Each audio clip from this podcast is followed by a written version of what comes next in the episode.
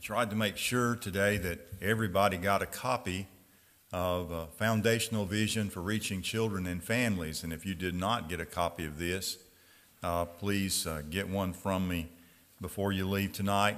We're going to take next Sunday evening service and I'm going to explain this in detail. We're going to take that time to talk about it and uh, discuss it in a, in a business session and give you an opportunity just to think about it a month. And then we're going to come back in January and, and vote on it and, and see how you feel about it. We want you uh, certainly to follow the Lord's leadership.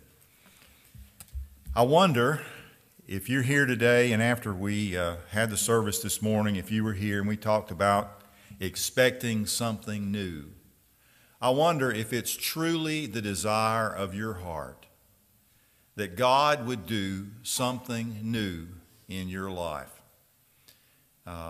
Most of us uh, can go back to a time in our life when we had an experience with the Lord. Certainly, we should be able to.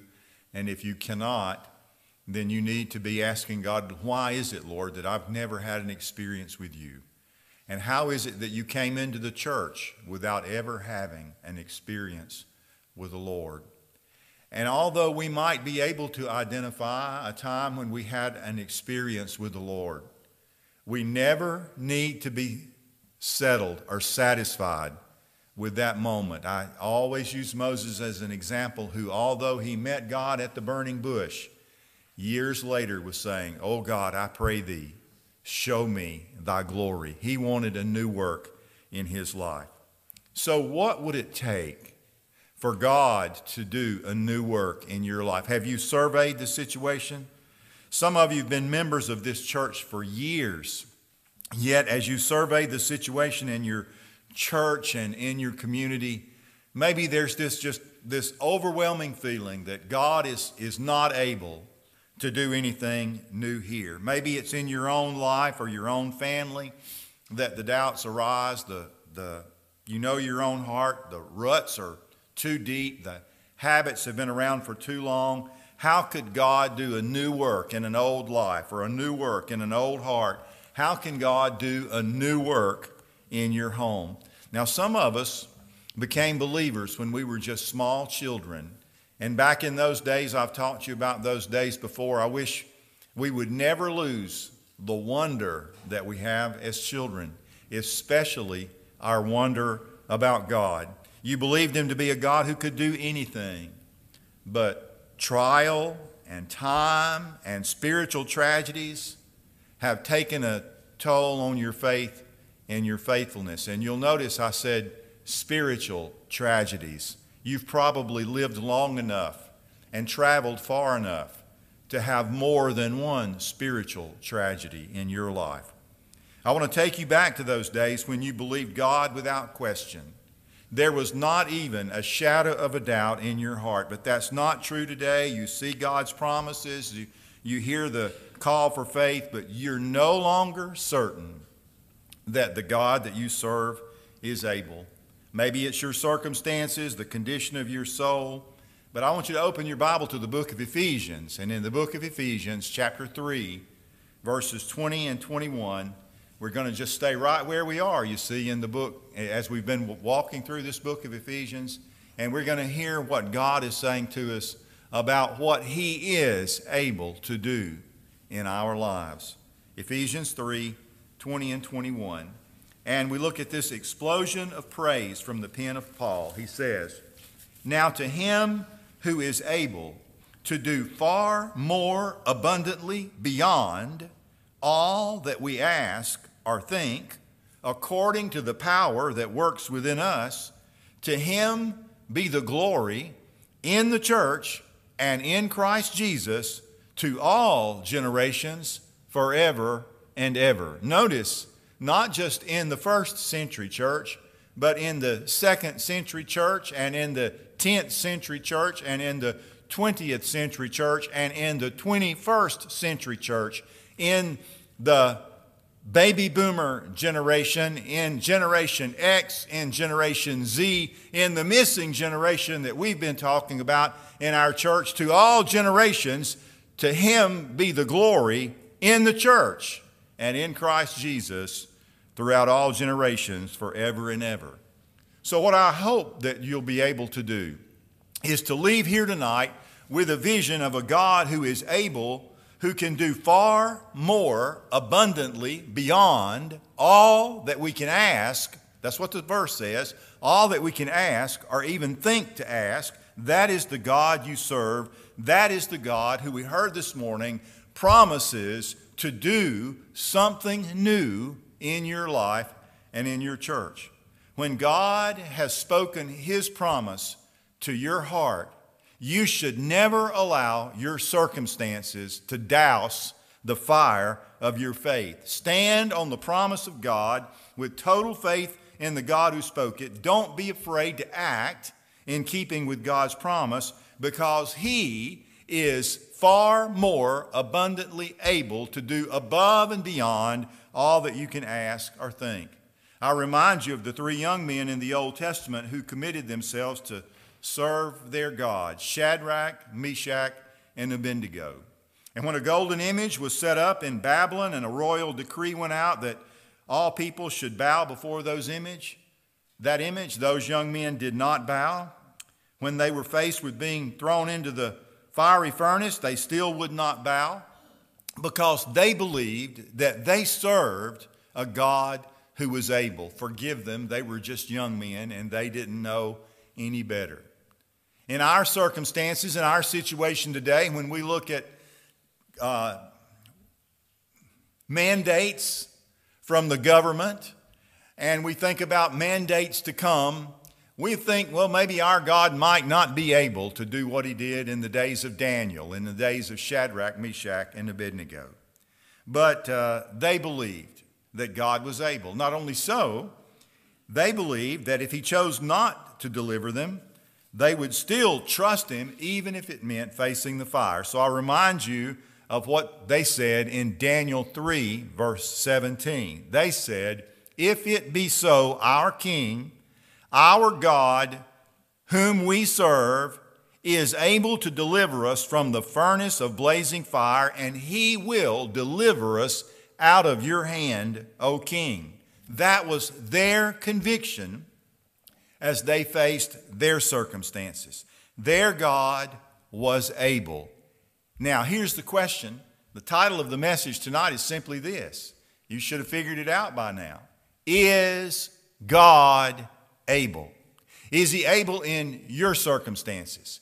Is He able in my circumstances? Is He able to do what needs to be done? Is He able to answer the prayer that you've been praying? You know, the Lord reminded me yesterday, well, actually today, after I got a phone call yesterday, of a prayer that I've been praying for, well, I prayed a long time ago. And I hadn't been praying it because I gave up on it. You ever had one of those?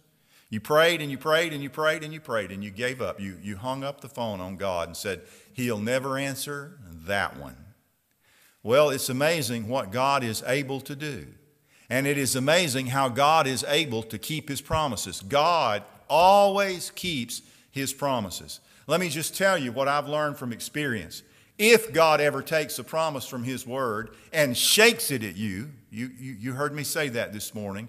If he makes one, you open the Bible and it stands up like 3D and you look at it and God speaks it to your heart, never doubt that God will fulfill it because He has a plan to do that.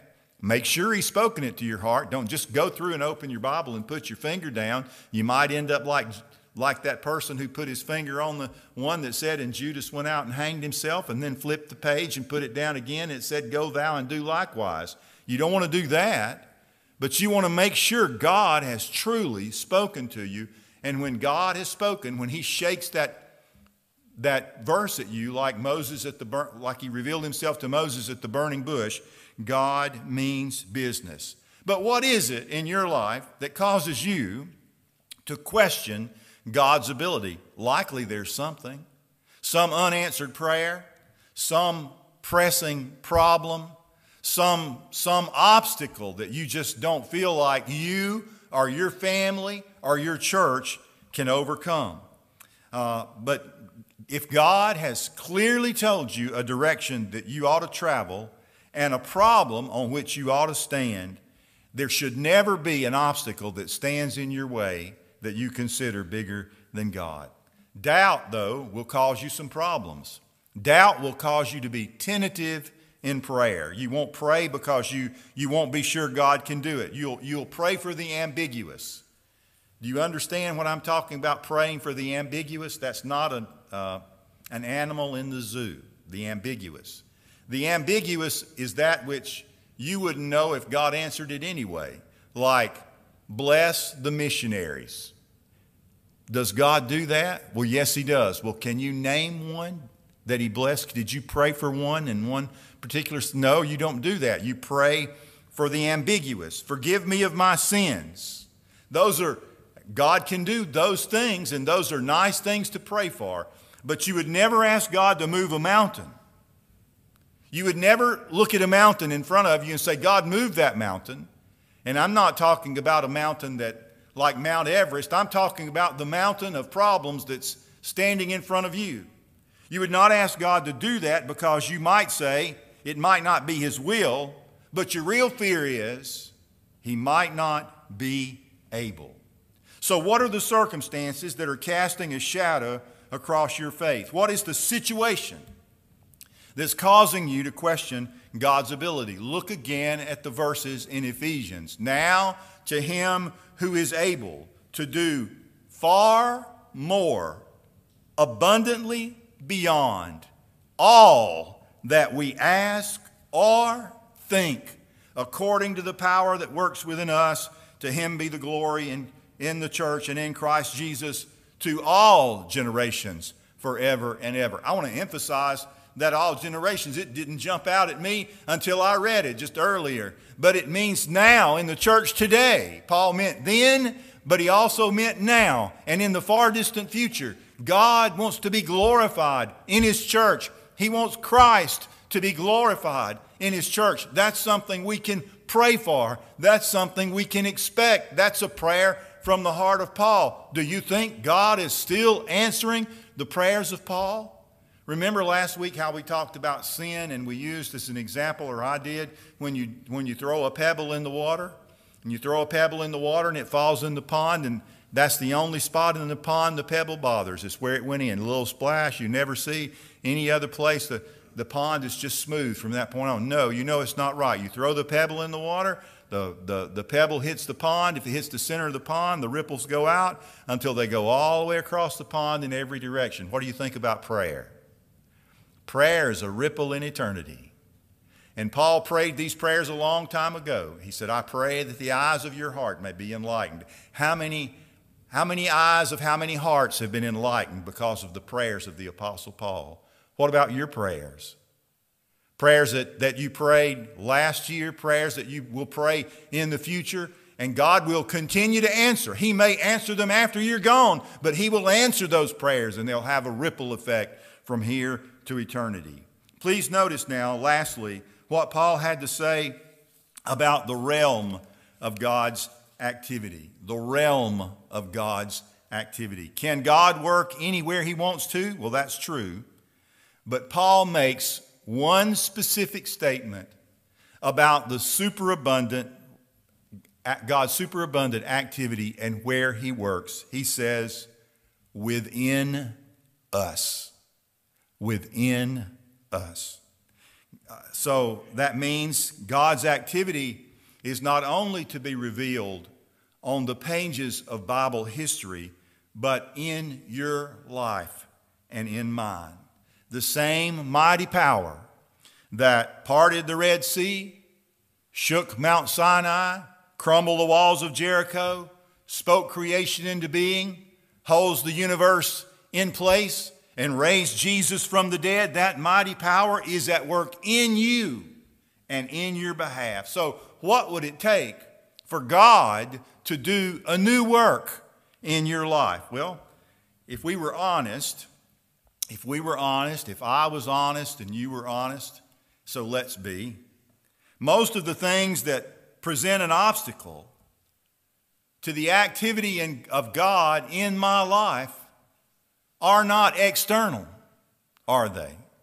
It's not some door that's shut. It's not some need that's not met. It's not some problem that's unsolved externally. Those things are inside me. That's where the mountains are. That's where the giants walk, and it's in me that God wants to display his mighty power and in you. God wants to conquer the giants of sin that dominate our minds and our hearts. Can he really do that? Do you remember the story of the man in the Bible who's called Legion? We just look back at his story and we see that demons dominated his life. He was a danger to himself and everybody around him. The community had banished him and had chained him at times. He lived out among the tombs, terrorized and tormented by Satan's power. The community had given up on him. The ministers had given up on him.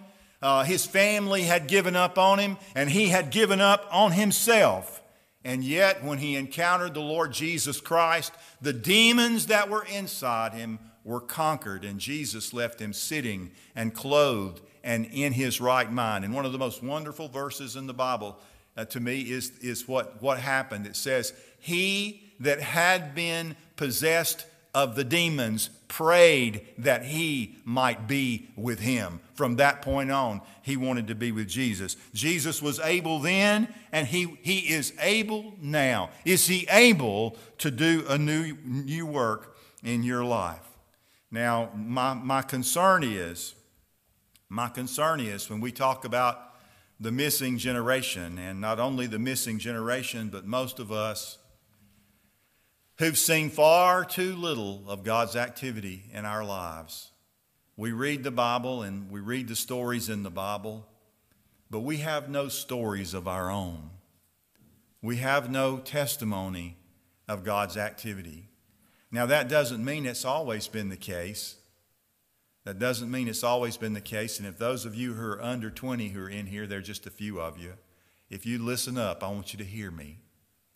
I remember times, and some of these people do too, in the life of the church when the church was full every Sunday. It was full. And it wasn't full because it was any different songs or any different stories than we tell now. The stories were the same and the songs were the same. But there was a difference. Can you tell me what the difference was? Anybody? What was the difference? It was the presence of God in His church. You knew that God was present. You felt God's presence. There was a sense of God's presence. You know, uh, the song, I love the song, When I Walked Through the Door, I Sensed His Presence at Holy Ground. You know, there, there used to be times like that in the church. When you walked through the door, you sensed His presence. I preached a revival in 1985 at Rocky Creek Baptist Church, and the church was full every night. Growing up, I went to revivals, services that on a Tuesday night or a Wednesday night or a Thursday night, and uh, people standing outside the church on the porch because they couldn't get in listening. And they were there because, not because they were so much interested in hearing the preacher preach they wanted to see what God would do. And those were days when God did something. At the end of services, look, when I was a pastor at Agricola, it had nothing to do with me, and I know that really well now because I've not been able to repeat it, you know.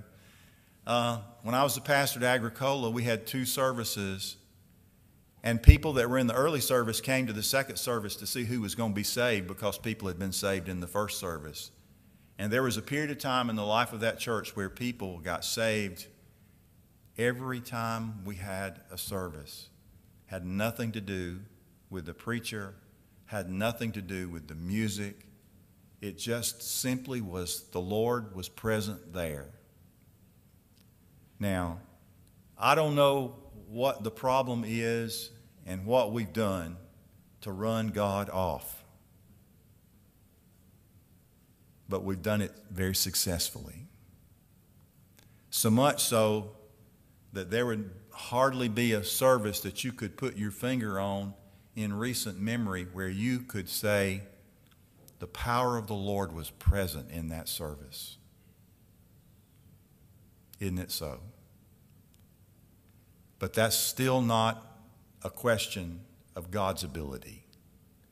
Because Paul said, He is far more abundantly above and beyond able to do more than you can ask or even imagine according to the power that works within us.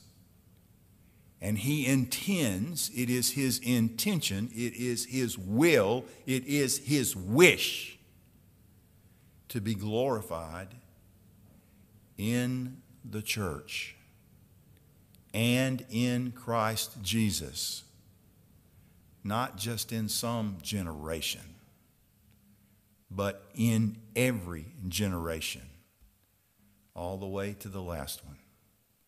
So, can we join Paul in praying that God would reveal himself here? Let's pray.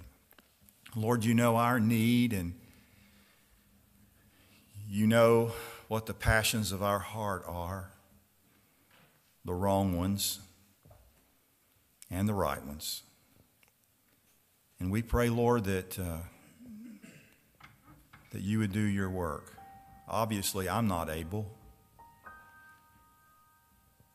And God, we, uh, we've tried a lot of things down through the years and all the churches where I've been. And the only thing that's worked is you. And so, Lord, we just pray that you would show up again in the life of our church and we would not be jealous for our church only. We would pray, whatever church in this community, we would ask, Lord, that you be present in power to work, to reveal yourself, to glorify yourself, to make this younger generation and this missing generation know that you are indeed God and that they would be drawn to you, not by the kind of services we have, but by who is present in the services that we have. You, clearly, you. Join with us. We pray in Jesus' name. Amen. Would you stand as we sing?